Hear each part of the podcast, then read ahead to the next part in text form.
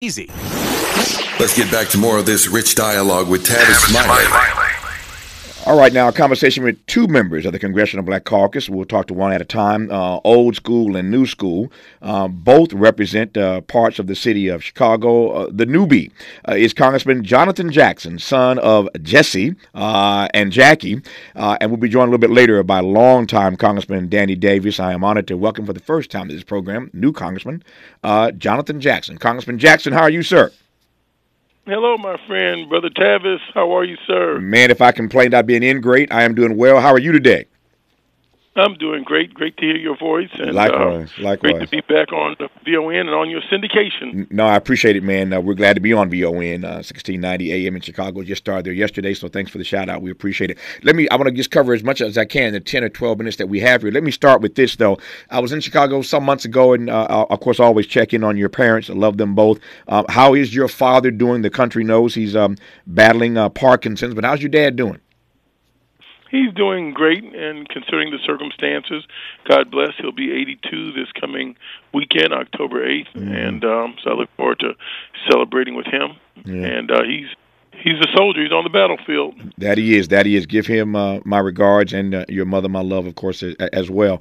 Um, um, a few things I want to cover right quick here. We just had a conversation, spirited dialogue with Mark Barabak, columnist for the L.A. Times. The whole country, of course, is talking about the swearing in today of LaPhonza Butler, the only black woman now in the United States Senate, being sworn in by her friend Vice President Kamala Harris. The Congressional Black Caucus sent a letter uh, that you signed off on, of course, sent a letter to Gavin Newsom saying that Barbara Lee uh, would have been the best pick. Uh, she'd be ready to take uh, that seat and uh, be ready to move on day one. Um, she was, according to the CBC, the most prepared. He did not go that direction. He went LaPhonza Butler. As a member of the CBC, what are your thoughts on that decision?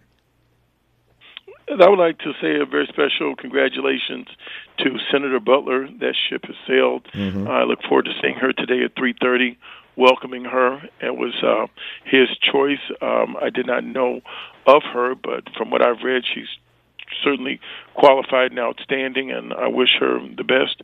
And so um, that deal is done. Yep. Will the, will the, I assume they will, but will the CBC embrace her, even though it wasn't the pick of the caucus? Yes.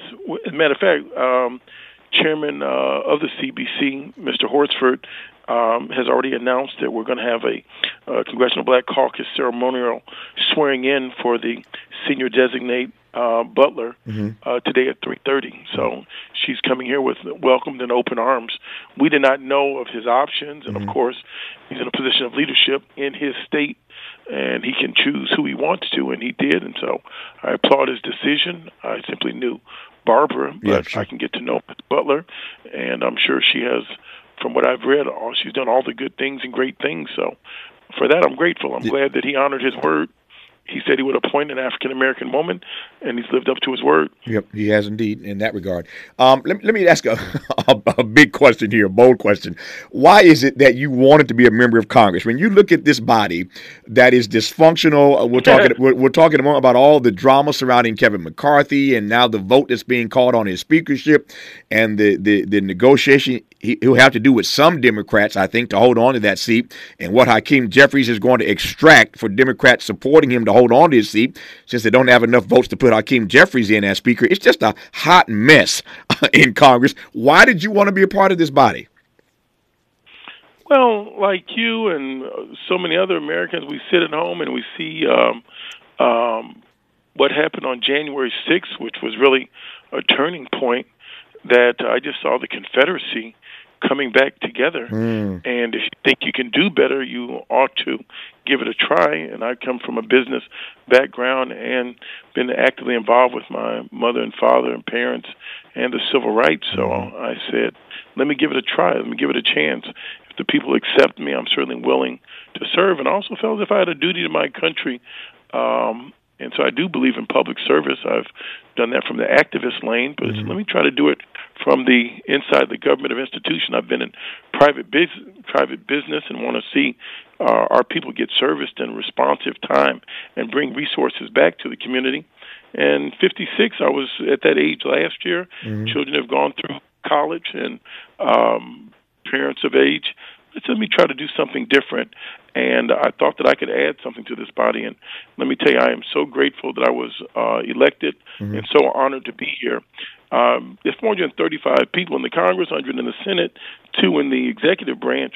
537 people are in the most powerful institution on earth right now. Yeah. There are 537. And so to get on the floor, to have access to try to persuade people, enlighten them.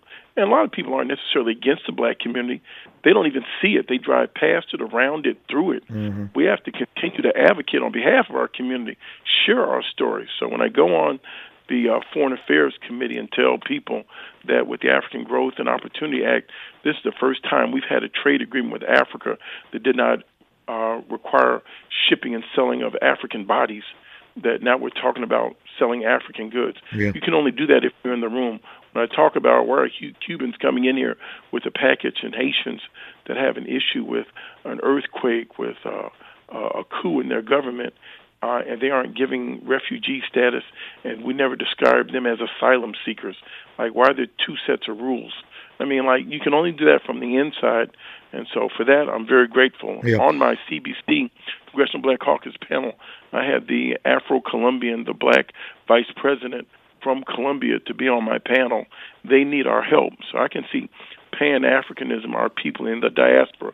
And I was able to walk on the UAW picket line as a member of Congress to support and to deal with this migrant issue. I mean, this is god awful what they're doing. Yeah. It was never an issue.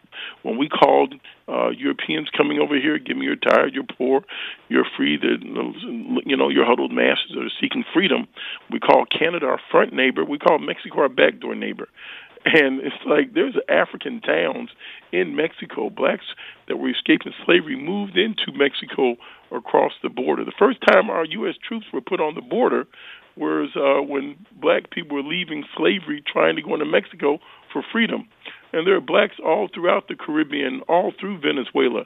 These are our friends and our brothers and our kins that we have to speak up for. So we're going to make sure we have civilized um, immigration and migration policies, and we're not going to be pitted black people against brown people against have this turn into a war on the poor there were 100,000 Ukrainians to come into this country.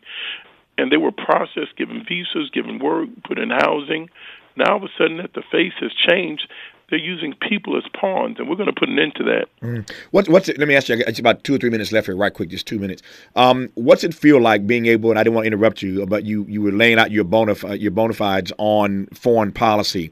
Um, and foreign policy is something that Black folk often don't check into. Uh, we don't pay attention to. Your father, though, has been a great emissary uh, in Africa and, for that matter, around the globe. He's always understood uh, the importance of our being aware of and being connected to foreign policy. My sense is you learned that from him, and you're continuing that in that in in that in that uh, trajectory. Uh, but what's it like being a member of the Foreign Affairs Committee, given all that your father has done on the foreign stage, on, on the international stage?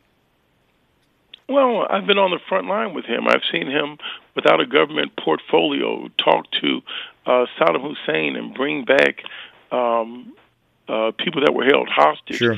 when the governments weren't talking. I was with him when we went to visit Hafez Assad when Reagan wasn't talking and bring back uh, a down fighter pilot. I was with him when he took Fidel Castro to church. But even as it regards to the state of Illinois, the largest industry in the state of Illinois is agriculture. I serve on foreign affairs and I serve on agriculture. Mm-hmm. Our largest industry in the city of Chicago is in financial services. The financial services industry in the city of Chicago is comprised primarily of the traders at the Chicago Board of Trade, Chicago Mercantile Exchange, Chicago Board of Options. All of these are financial institutions. The agriculture has supervision over this. The largest industry in the state of Illinois is agriculture. Everybody has to eat. Yeah. In this new farm bill, 80% of this has to deal with the food and nutrition programs, the SNAP, the WIC, the TANF, all the programs that are going to support women and children. So that's why I'm on that committee. I get it. 50% of our grain is being exported abroad. So we have to see foreign affairs as something central. Black yeah. bodies got over here because of foreign affairs. As they say, the apple.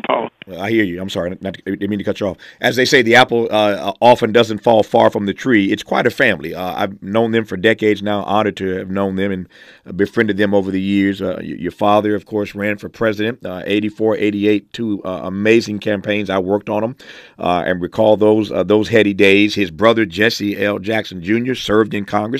Now he serves in Congress. Hard to think of a black family that has all of that in one family, and say nothing of his uh, his brilliant mother, Jackie Jackson. Um, Congressman Jackson, good to have you on the program. All the best. You would do it again somewhere down the road, sir. Thank you for your time.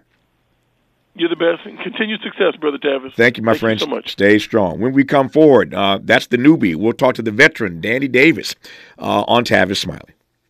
Unapologetically progressive, progressive. unapologetically black. black. You're tapped into Tavis Smiley.